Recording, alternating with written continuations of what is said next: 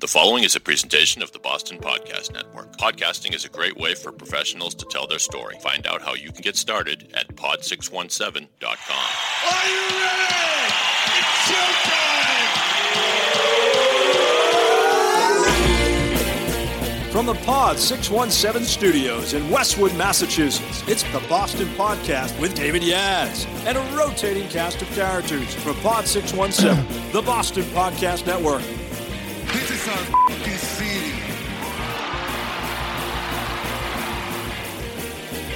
Hello, ladies and gentlemen, boys and girls, and all the ships at sea, and welcome to the Boston Podcast. My name is Dave, David Yas, to be a little bit more specific, and thank you for tuning in to the Boston Podcast. We have a great show for you today. This is the podcast where you hear the voices of our city telling the stories of our city, learning how to prosper in your city, and maybe love your city a little bit more.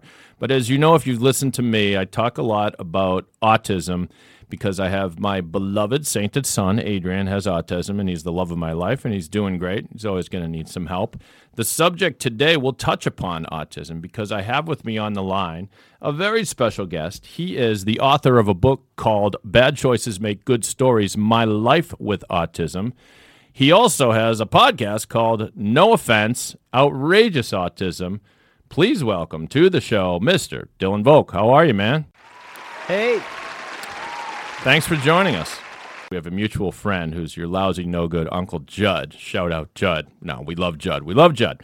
But uh, he kind of prefaced things by saying, Now, Dylan says a lot of outrageous stuff. And I said, That sounds cool. It doesn't freak me out. And it, uh, to me, it's pretty cool someone in the autism spectrum is being really loud and vocal about it. So tell me about that. How'd you get into all this stuff? well, uh, I've always been pretty opinionated. I think I've always been someone who observes the world a lot and thinks about things a lot, and uh, I've always loved to argue. And uh, I guess I no, you don't. the- No, you don't. yeah. Oh, sorry. And, it's worth uh, a try. Go ahead.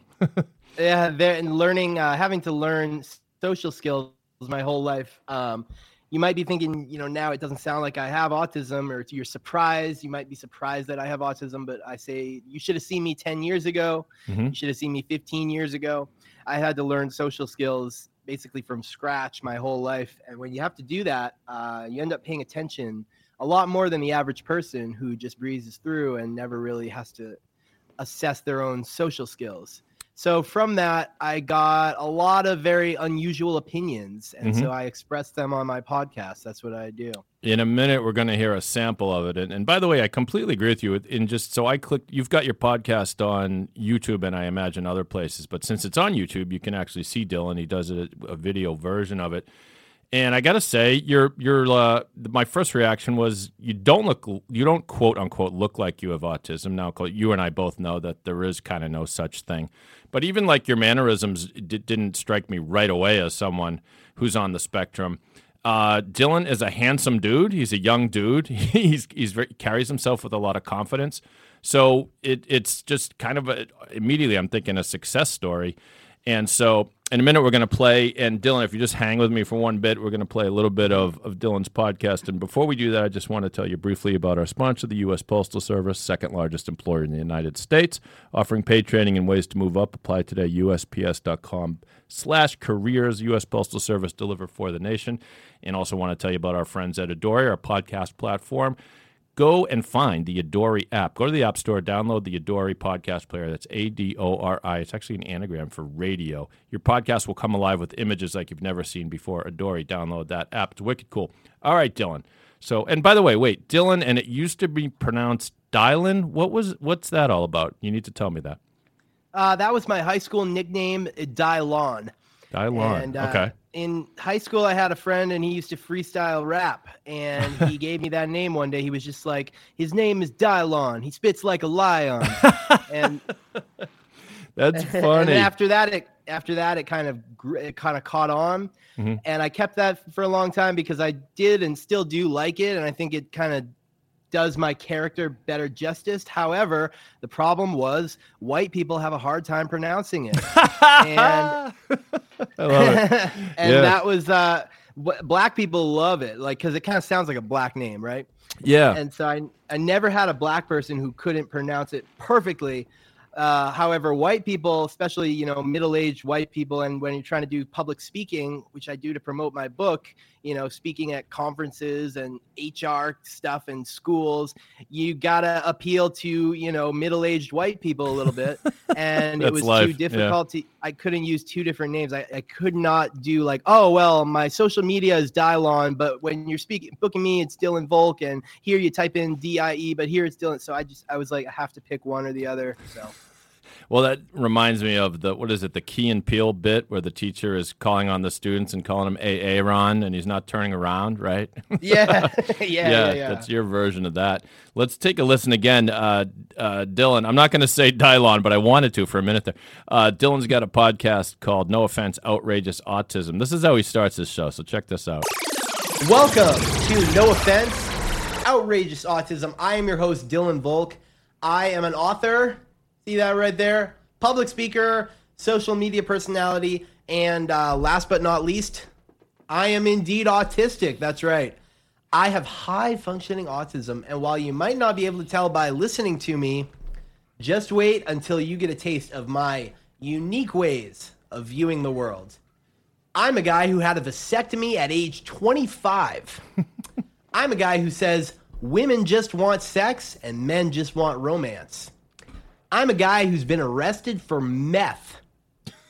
All right, now, uh, starting off today. Oh, by the way, my book, of course. Bad choices make good stories. I got the shirt on. You see that? Oh yeah.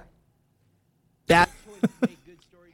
All right, I'll take it down. That's a good taste of how you kick it off. Like, uh, completely uh, unabashed uh, optimism, and you seem to be proud that you've overcome all this stuff. Well, when you're a kid and a teenager, it is not cool at all to have a disability like that. But when mm. you're an adult, it suddenly starts to kind of become cool to be a little different. And also, people love the opportunity to do some good old virtue signaling. Be like, I'm friends with the autistic guy, or I am proud of the autistic guy. And then they feel good about themselves. Yeah. So, as an adult, I just started to be able to embrace it more. And so, do you think things have changed in recent years? Because I can, just to use an example, I can remember being in junior high, and I remember this kid named Gary, who now that I look back on it, clearly had Asperger's. And I'll, you know, the poor kid got picked upon like a lot of kids who are like that. And it could have been like even sadder that he was just never diagnosed. Do you think it's better these days? You you seem to wear autism with a badge of honor that knowing that you can, that people will be accepting of it. Well, I mean, I think they're accepting of it with me because they they do. I guess they do feel like it's a success story because I give off the impression Mhm. that I I don't really have it, and so uh, I don't know. I I would say yes, but I'm sure it isn't for other people Right. because if other people are still uh, having problems with their presentation skills, I'm sure it's not much better for them. So, okay, so you said it, so I got to ask: arrested for meth? What happened? I was I was doing meth for a while. Uh, Yikes! I'll try to I'll try to give you the compacted story here. It's all in my book if you want to go to badchoicesmakegoodstories.com. Quick plug. But uh the Actually, com- the- uh, Dylan, let me stop you for a sec. So, you, I take it is the book on Amazon? It is there too. Yeah. Okay, so we'll put a link to it in the show notes. And if you're listening on the Adori app, which I mentioned earlier, you can click on the screen right now and click through to Amazon and get Dylan's book. I'm going to do it. Bad Choices Make Good Stories My Life with Autism. Dylan Volk. Cool. All right, go on. And also the audiobook if you prefer to listen. I narrated it myself on Audible. Oh, cool. Okay. Oh ahead. yeah, yeah. And so, um, how did I get into uh, meth? Yeah, well, meth I was doing uh, drugs for a while in uh, when I this was when I was living in Austin, Texas. Mm. Uh, I just started going out. I was actually I was hanging out with uh, some gay guys. Uh, Mm-hmm. I'm not gay, but I had some gay friends, and we would go to the gay clubs. Mhm. And in the gay clubs in Austin, Texas, you know, I would start seeing people doing cocaine, your Molly, all the typical suspects Mhm. and I started doing that. And but then I realized that it it takes a lot of whatever I do for me to feel something. Wow. And and you know I like good bargain for my money. You know, so Oh, I, being the logical you know autistic way I think I thought, well, you know, if I do meth, I'll definitely know I'll feel something Mhm. and I'll get a real good value for my money, you know. And so I Mhm. started doing that, and I and now, now it was like, okay, this is the real deal, you know. I'm Mm. not having to wonder anymore. And so yeah, I got into that for a while, and it really it was fun because it made me just be able to kind of forget about the autism. It made me feel like I didn't have to try so hard socially. Like I just didn't care. That um, that was pretty addictive about it. And then eventually, uh, fast forward, my life kind of started going downhill. Not because of that. It was actually a, a job I got fired from that really had me depressed. And I started doing it again. And eventually, I got pulled over because my well, my car. Um, my friend was driving my car. We crashed into a snowbank. Uh, then the police thought we were drunk driving, you know, because Mhm. this was in the middle of the winter, two in the morning. Uh, this was back in Maine. And uh, it was January. And uh, so they, they, they're thinking, oh, these people are drunk driving. We weren't drunk driving. However, upon searching my car, I did have some meth. Mm. So Mm. got arrested for that. Wow, wow. And you've kicked it, I take it. Well, yeah. Uh, I mean, I've been randomly drug tested since then, so it's been uh, that's probably been a lot of what's helped me. But yeah, So, now that made sense to me because, uh, as I said, I have a, I have a son with autism, and uh, the way he thinks in black and white is remarkable. And sometimes it comes in handy because he doesn't get annoyed by little things about like being late or sitting in traffic or anything like that because it just it, it- he doesn't overthink things. He's like he's just kind of like you know whatever. But I never would have thought that that thought process, and yet it makes sense to me. You said you, the the other drugs weren't doing it. This drug has, is the strongest. So Yeah. did, did those did those instincts come in handy sometimes, as well as maybe in that case it it, it wasn't a good outcome. But tell me about those instincts and how you might make decisions differently than a typical person. yeah. Well, a good example is the vasectomy thing, right? I mentioned I had a mm-hmm. vasectomy at age 25, um, and a lot of people are saying like, "Oh, you're gonna you're gonna get it reversed. Don't worry, you can get it reversed." Um, I just look at people who have kids, and I see that you know having kids seems to kind of suck the life out of a lot of people. It seems to destroy a lot of relationships. You know, the sex stops in a marriage. Uh, it makes Right. people fat, and I and the, even the idea of having kids is like unappealing to me. Like making photocopies of yourself and watching these little like clones of that are like half you walk around, jacking your facial features, ripping off your swag. It's like copyright infringement. You know, I like. I'm an original trademark. Like there doesn't need to be no more of me. And so there's I only got- one my- Dylon, my- and there should only be one Dylon, right? Yeah, yeah, Yeah. So and and so uh, my dad was like, "Well, do you do you want to get a vasectomy?" And I was like, "Hell yeah, let's do it." And so that would be, uh, I guess, a very logical way of thinking that most people most people have some kind of emotional aspect to the whole idea of kids that Yeah. I just don't have. I'd And say, why have kids? You can have cats. So, did anyone, including your dad, try to talk you out of it? No, well, we were at a speaking engagement, right? And because my dad wrote a book before this, is actually a sequel. He wrote a book about his life raising me as a father, Mm. and I contributed to that book. I had like my takes on some chapters, Oh, and so cool. we did some speaking engagements to promote that book. Somebody asked in the Q and A, uh, "What if I had a child with autism?" Mm. And my answer was, "That's why I'm saving up for a vasectomy." and they and thought, then- and they thought you were joking at the time, probably. They might have. Yeah. But then and then my dad asked later that night, he was like, Were you kidding or did you mean that? And I was like, Oh, I meant that. And he was like, Well, do you want to get one? And I was like, Yeah. Yeah. Well, it, it is true that you you would have a higher chance of having a child on the autism spectrum, right? And I know you don't want another uh, Dylan around, but even if Yeah. but but even if you did, you might you might um, uh, consider the fact that if you had a child, it, it could be someone not like you. It could be someone more severe on the autism spectrum. When we had our first son, we were thinking about having a second, and we almost decided not to for fear of that child being on the spectrum. But at the time, this was like back in 2000, they didn't really know. I think they know more that it is, you know, genetic. It is passed down, right? Yeah. I went to a, a I went to a wilderness school. You can read about this in my book, but I got kicked out of high school for uh, briefly and went got sent to like an autism wilderness boot camp. Mm-hmm. Uh, and they had parents weekend where all the parents came and visited. And I remember seeing some of the parents and they were like carbon copies of their autistic kids. And I was Yeah. like, oh, that's where he got the autism. Yeah, I mean, I, I I don't consider myself on the spectrum, although I think we all have a little bit of spectrum somewhere in us. That's why it's a spectrum.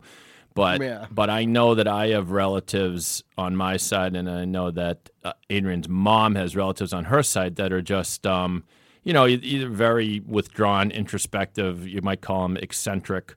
Um, in talking to you, Dylan, I don't see any of that, but but um, it does run through there. So so what about that? Have you have you gotten to a point now that is much different from where you were in terms of just social skills and, and development and all that? Uh, yeah. I mean, it's I was always the exception in that I was very sociable, wanted to be social, and uh, not afraid of other people. But I definitely had a lot of honing my social skills to do, learning how to fit into conversations, and but a lot of it wasn't it wasn't me because a lot of it is uh, the way that kids have conversations is different from the way adults have conversations, and the way kids have conversations is like a basketball game versus the way adults have conversations is like a baseball game.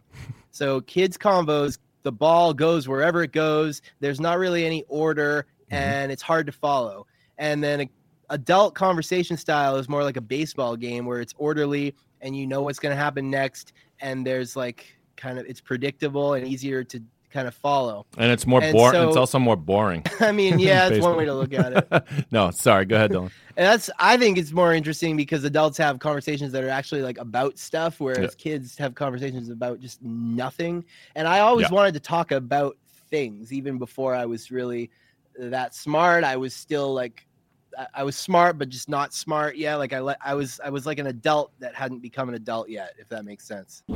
I do need to tell you about the U.S. Postal Service, the second largest employer in the United States, offering paid training and ways to move up. Apply today at usps.com/careers. The USPS works together to provide efficient, affordable service to the American public. The workers are the backbone of its service, and the USPS wants to develop and advance careers, so its development programs train and prepare employees for promotions and growth in a variety of business areas. Everything you need to know is online, usps.com slash careers. and it's the policy of the Postal Service to provide equal employment opportunity and prevent employment discrimination. The Postal Service seeks to attract and retain a diverse workforce in which employees respect and value each other's differences and work to promote collaboration, flexibility, and fairness so that all employees are able to participate and contribute to the full potential. Apply today. Website, once again, usps.com slash careers. United States Postal Service. Deliver for the nation. And it sounds like now you're confident enough to talk about a lot of controversial things on your on your podcast. It, it sounds like what you're saying is that the autism kind of um, in a- in a way kind of removes a filter that which which in some ways could be a good thing, some way could be a bad thing. Tell me if that's true, and Oh, tell yeah. me and tell me so uh, yeah, and tell me about that, and and whether you've gotten in trouble with saying certain things on your pod, or or what? How's that been? Well, I've only done five episodes so far. Okay. Um, so so, and I'm still trying to get it. You know, if I could get in trouble, that would be a sign of success. Right. That's that's attention. audience. Right. right. Yeah, yeah. um, but definitely no the the la- the lack of filter. I mean, I still have some filter, but yeah, I know. Uh, like uh, I, I still have enough of a filter to know where the line is. Let's say, but I Mm. will still push the line much more than most people. Um, like the example, I, I don't know if you're going to play a clip, where, but I was talking about a comparison with black women and relationships Mhm. and white guys and friendship Mm. because black women are the least likely to be married and white men are the least likely to have friends. And before you say anything, it's been studied. I got the stats. All right, wait a minute. You got to take me through this. So, so the the same way that black women avoid marriage is the same way that white dudes avoid friendship. Did I get that right? Or Well, black women are the least likely to be married or have a serious relationship because they only generally are interested in black men. Mhm. When black men are very likely to date outside their race, and they're also more likely to be incarcerated, like it or Mhm. not. right? And so that leaves them with less options. Okay, I'm with you now. Yep. Yeah, and so and they're and they don't settle. They're not gonna just date somebody that they're not attracted to. Mm-hmm. Uh, women don't settle in general. It's something I think men should learn from them. Mm-hmm. Uh, we need to stop settling, but that's a whole nother topic. White men and friendship, uh, that is more complicated. Uh, It's harder to pinpoint the reason why. I think it's because white men are very task oriented, and they just don't seem to value social their social lives as much. Like in my experience, trying to make friends with white guys, it, I very often see a mentality of like, I'll be like, oh, do you want to meet at this place or you want to go out this place and do this?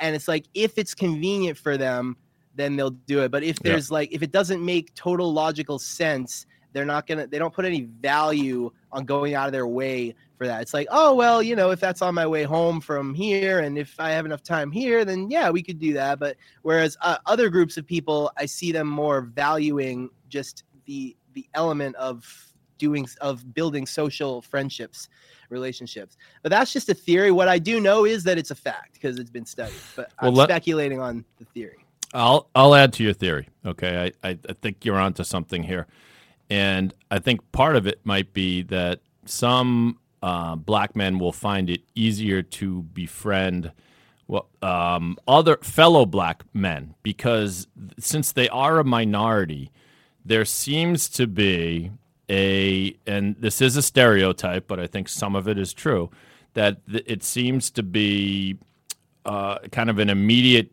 kinship, more so at least than two white guys. Yeah. Uh, it, and it, you know, not across the board, of course, but you will see two black men. I remember, and I'll quote um, or I'll reference my my uh, hero podcaster Adam Carolla. He talks about race all the time, and his big thing is. Uh, I'm not racist, but I'll talk about stereotypes, and a lot of them are true. And he said he saw he Yeah. saw he saw these two. They happen to be two famous black dudes. Like I'm, I'm gonna I'm gonna take a guess as to who they were. I think it might have been like Tommy Davidson, the old comedian from In Living Color, and I think he was meeting like Jim Brown, the the former football player and actor. And they they they kind of knew who one another were, but they had never met. And so they look at each other, they talk for a brief bit, and then they give each other like one of those graspy, uh, you know, not a high five, but you know, when you with the two hands together and almost and a little bit of a, a hug. And Adam Carolla was like, "I'm jealous of black men because they can go up and be like, hey, what's up, man?' Like, and, and just give them the pound." And he's like, "I'm an Italian uh, white guy. I wouldn't go up to another Italian white guy and and dis- and provide some secret handshake, you know." So. yeah So, so maybe that contributes to your theory. You know, I mean, I'm half Irish, half Jewish, and I'll talk to you about being Irish or Jewish, but I'm not going to give you a hug just because you are. you know. right yeah yeah So what? So what else? You get you get um you you do seem to talk about race and gender a lot on the pod, huh? yeah yeah And and um and then I know you got into music, so tell us quickly what your um we've got a few minutes left here, Dylan, but tell us quickly what your um theory was on 90s music because that was in the episode that I sampled also. Uh, well, there was this video. Have you seen that video "Back to the '90s" by uh, Ben and Jensen? It was a viral hit on Facebook. I have not. I got to catch up on my viral videos, I guess. But go ahead. Yeah. Oh, okay, that was what I was talking about, and I was just saying that that video is just really hacky, and they basically just put every element of '90s parody that's already been done somewhere else. They grouped it all together, put it in a blender, and then made this very, very overproduced, uh, really try hard video uh, that I just thought was just from a comedy point of view was just terrible Right. but I'm not surprised that it got 100 million views on Facebook. And it's very telling that it only got a couple hundred thousand on YouTube. That's Mhm. like 0.05% Mhm. of the views. And I was talking about how the videos on YouTube are different from Facebook, whereas Facebook it compared it to the checkout aisle, the magazines in a checkout aisle at a grocery store versus YouTube is like the actual magazine aisle at Yeah. a grocery store. And and podcasts are the hard hardcover books.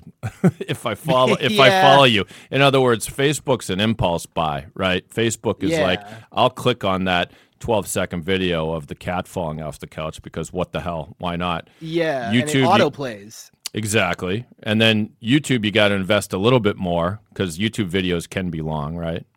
And you have to you're there for videos Right. so it's not just grabbing your attention it's about actually being somewhat of a good video because you're there for videos um, but about 90s um, uh, i think i was just saying i was sick of 90s nostalgia um, it, it's been like a whole decade of 90s nostalgia i'm ready for 2000s nostalgia i say let's let's right. move on folks I like like I get I get it already, you know, you know- and I love yeah. the well, I love the '90s boy bands and the the pop music in the late '90s, and I even love some Alanis Morissette.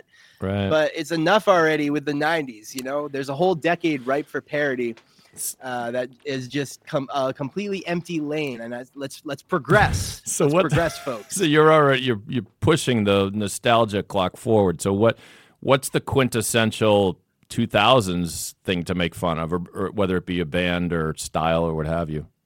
Well, nobody knows yet, really. I mean, I have some ideas. Uh, I've, I'm starting to see the styles of the 2000s as very different from now. Wow. You know, when you look at someone's Facebook and you scroll back in their photos, you can start to see it emerge. Once once you get to like 2011, 10, you start to really see it jump out at you. Mhm. Uh, you know, people wore like they, they wore a lot of Aeropostale, like Aeropostale 1987 or stuff like that. And uh, baggy clothes were definitely in. They're not really in now. And uh, Yeah, those music here. wise, Mhm. yeah, music music wise, uh, I feel like the 2000s is going to be remembered for a lot of like really poppy rap songs, Yep. like that's that song about the apple bottom jeans, stuff like that. Yeah, Boots the with the furs. the Flo Rida Flo Rida's song Yeah. low. Yeah, you know what? That's a great point because I used to do a little DJing on the side, and so I worked a lot of weddings and bar mitzvahs and stuff in the 2000s, and there were just tons and tons and tons of like dance hip hop dance songs spe- Yeah. specifically, and hip hop is still very much alive, but you don't dance to it anymore. I mean, I don't It's- anyway. I don't get it, but but It's like mumble rap now. yeah, exactly. It's funny you say that. I think a lot about this topic about nostalgia because so when I you and I are different generations, but when I grew up, there was um, you've, I'm sure you've heard of the the TV show Happy Days with the Fonz and everything, right? yeah. So so that had its glory days in the late 70s and it was a show about the 50s. So they really had only rewound 20 years. So if you were to start a show now using the same pattern, you would make up a show about. And meanwhile, when we were watching the show, we're like, "Oh my God, look at how weird that is!" They all greased back their hair. They all, you know, hung around at the drive-in stuff that we just didn't do. And so now you would rewind to about the year 2000, just like you're saying. But I like Yeah. I don't remember things being that differently back then. But you but you're turning me around a little bit now. Like with the with the like music has definitely changed radically. So why not? So you what? So you could, you know, we you and I could write a treatment for that that 2000s show, right? Instead of that 70s Yeah. show, I guess, right? Yeah. Yeah, that would be like ahead of the curve because that's the next thing, and you're starting to see signs of it here and there. Um, come a couple years, it'll be everywhere Right. because you're set. Like it's always two decades later. Yeah. It's it's interesting to think about. So um, I know we're up against the clock, and you, you had a hard we can out. go here. like a, we can go like another ten minutes if you want. Okay. Yeah. Well, let's do it, man. So tell me about um, the what other stuff will we learn from from reading the book? I mean, is it is it about your story from from when, starting from when you were a kid, and and tell us the arc of that story. It briefly covers when I was a kid to kind of give you the foundation, and then it goes heavily into my teenage years through kind of now. And what's what? Give us some highlights and lowlights. Was it was it fun writing this? Um, was it uh, kind of a, a chore, or was it a little bit painful, or what? Um, yeah, it was a chore um, towards the end. Uh, you know, it was it was interesting. It, um, I was just very excited as I was writing it. Uh, it's also the first book with emojis. Can't forget to mention that. Is that It right? em- yeah, it has emojis through the whole thing. I, I I don't get them. I'm I'm too old for emojis, but people like when you hit 50, your eyesight starts going. They're too small, man. But that's but I've never heard of a I've never heard of a book with emojis before. Well, you don't. They're not included in the audiobook though. I take it, huh? Well, the audiobook is narrated by me, so I am the emojis. So we can tell if you're happy or you're sad or whatnot. oh yeah, you get you get all of it. So, um, you know, the one of the I mentioned I referenced the movie Rain Man earlier, and and a lot of I thought that was a very accurate depiction of a person with autism at, at a certain point in the spectrum, and it part of the reason why some of the autism community didn't like it is because it, it depicted the fact that the character had savant skills like these almost magical skills. And um, not every person on the spectrum has those. Do you have things that do you think where you think your brain provides a definite advantage over people with a typical brain Uh, yeah, but for me, it tends to be kind of useless stuff. You know, it's like pop music trivia, and you can't really use. What are you going to use that for a career? You know. Well, uh, you know, I have a podcast here on pod617.com. We could make you a correspondent. It's called Past Ten's a Top 10 Time Machine. Always be selling, right? Well- so that's so that's uh, now we're not making a lot of money off of it yet, but who knows? I mean, Yeah. I mean, in, in the enter, in the entertainment industry, that would come in handy. So how does that manifest itself? guess, you yeah. just you just remember lyrics, you remember songs. You they're they're all like just stored in your brain. Yeah, for thing for things that I'm interested in, the the knowledge just is locked in um, with no problem. I just remember it uh, like a laser. Mhm. Um, but for things that I'm not interested in, it becomes much harder. Mhm. And uh, that's can obviously be seen by many mistakenly as laziness, which is understandable. But it's actually like it's actually the way my brain works. Like it is actually like literally more difficult for me to retain information if I'm not interested. It's like my brain doesn't open up to it. Hmm. Can you give us your uh, top three bands of all time? Uh, you know, I don't really go by artists that much. I go more by just like the the song, and if I like the song, and I mean, I like I go by producers. You know, have you heard of Really? Max Martin? I heard you mention him. Mm-hmm. Max Martin. I love everything he's done. That and- must have been my podcast partner that mentioned him. I, I, I don't know as many as the producers. He's Oh, okay. he's he's more of the uh, the details guy. But and and so that's uh that's a he's a hip hop producer or No, he was Oh. a he's a pop producer. He's Okay. written like every pop song in the last 20 years practically. oh wow He's from Sweden. Like Mm. all of Britney Spears, the Backstreet oh Boys. now it's coming back to me. Yes, okay. Yeah, All right. yeah. yeah. And he still does stuff today. Did you ever play an instrument or ever get into music production or anything like that? No. Uh no, not really. Yeah, me neither. I don't have the patience for it. Um, so it seems like you don't is are all your podcast monologues, so you don't you don't have guests on the podcast, or Well, I read them at haven't yet. I've Yeah. only I've only done 5 episodes so far. So And what's um w- like what are your goals? I mean, is, is this something to do just because it's fun to share your thoughts? Do you think people need to hear this stuff, or is it just something creative that you enjoy doing? No, I definitely want to challenge people's ideas and break a lot of um, uh, kind of unexamined uh, assumptions, uh, especially when it comes to things about uh, men versus men and women and social dynamics and stuff. There's just many, many things that people kind of believe because they're cliches and they've never really thought about it. Mhm. Um, if you read the book, you'll find all kinds of things like that, and that's what I do on the podcast too. And it's also entertainment, though. Sure, sure. So it's funny you said you kind of said you want to bust stereotypes, but not not necessarily stereotypes about autism. So if I hear you right, this it's really it's really quite ingenious. Your lack of a filter is your best friend because, in other words, you're cutting through bullshit. You know, right? Oh You're- yeah. So Yeah. Give us an example of a of a social norm that you think is BS.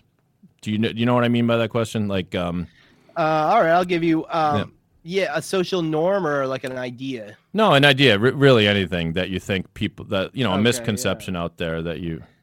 Well, I see a lot of times on the internet. I just covered this actually uh, on my YouTube channel. I do I do a lot of impromptu kind of uh, short videos where I give my thoughts Mhm. um, in addition to my podcast. And the other day I did one where I say, on the internet, I see people use the argument against people uh, of like, what do you know? You live in your parents' basement. You've never accomplished anything in life. So therefore, like your opinion means nothing Right. versus it's usually followed by like, uh, listen to someone who's actually accomplished something in life. Listen to someone who actually has a family. I have boots on the ground. I feed my kids. I have Yeah. responsibilities. And I'm like, that actually is the opposite of the truth. And this is really, get ready. this is really, really going to be unpopular. You ready for this? I'm ready. I can't wait. People who have more responsibilities and have nice, respectable families and take pay their bills are less credible than people who live alone in their parents' basements. You know why? Why? Because they have people they can't piss off. True. They have things at stake. They have a job they can't get fired from. They have a they have vendors that they can't piss off. They have someone to answer to. Someone who lives at home with their parents' basement, now they still might be full of it, but there's also a chance that they could be telling the total unfiltered truth. Why? Because they have nothing to lose. yeah. Yeah. Uh, So so saying you what do you know? You probably live in your parents and I don't live in my parents' basement by the way, so this is not like some roundabout defense of me.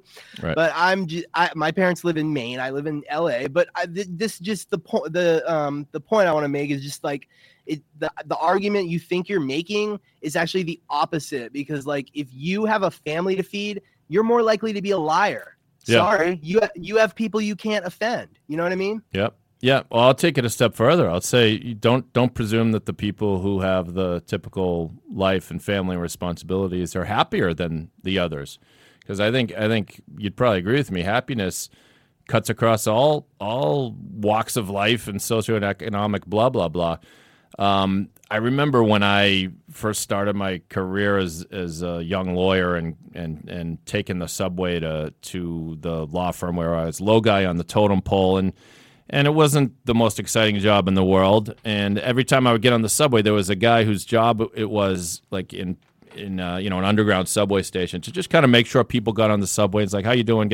And it looked like the worst job in the world. He works underground. The guy had the biggest smile on his face all day long. And I used to look at him and say, why can't I be as ha- as happy as that guy? I should, you know, fucking count my blessings and not bitch about whatever it is I'm bitching about, um, and be happy like like that guy, you know. And um, I was reminded of the the when you were talking, I was reminded of a quote. This is going to be really weird, but in the, the movie Con Air, uh, Steve Buscemi plays uh, this horrible serial killer, and one of the fellow like inmates asked him, "So you're insane, right?" And Buscemi says, "Well, it depends on what your definition of insane is." And he said, "Well, you know, you killed people in you know." 12 states and cut off their heads and stuff. And he said, Well, that is true, but some would argue that insane is working the same job as an insurance company and you know schlepping to work every day um, and doing the same boring thing over and over again for 50 years that you could say that's insane too Right. you, you with me on you with me on this Yeah, I mean, I don't think people living at home in their parents' basements are probably very happy, but I do think Not that there's a chance that they could be telling the total unfiltered truth because they don't have anything to lose. with you with you Yeah. So, Dylan, I hope you had fun, man. This was awesome. I'd love to have you back on the show sometime because I think we're just scratching the surface, and I'm going to listen to more of your podcast and uh, soak in the wisdom, man. Um, yeah. So, where where can people find you on the interwebs and whatnot? Uh, I am real Dylan Volk everywhere. So that's just R E A L D Y L A N V O L K. Awesome. So, don't forget also that uh, Dylan has a book, Bad Choices Make Good Stories My Life with Autism. You can find that by clicking right on your screen right now on the Adori app or checking in the show notes and the podcast as well. No offense, outrageous autism. Dylan, man, thanks so much. Have a great one. All right. Later. Thank you for having me on. And on behalf of Dylan Volk, my name is Dave. I'm just a guy from Boston, but if you're not from Boston, you must be the other guy. Have a great one, everybody. You must be the other guy. That's why I'm saving up for a vasectomy.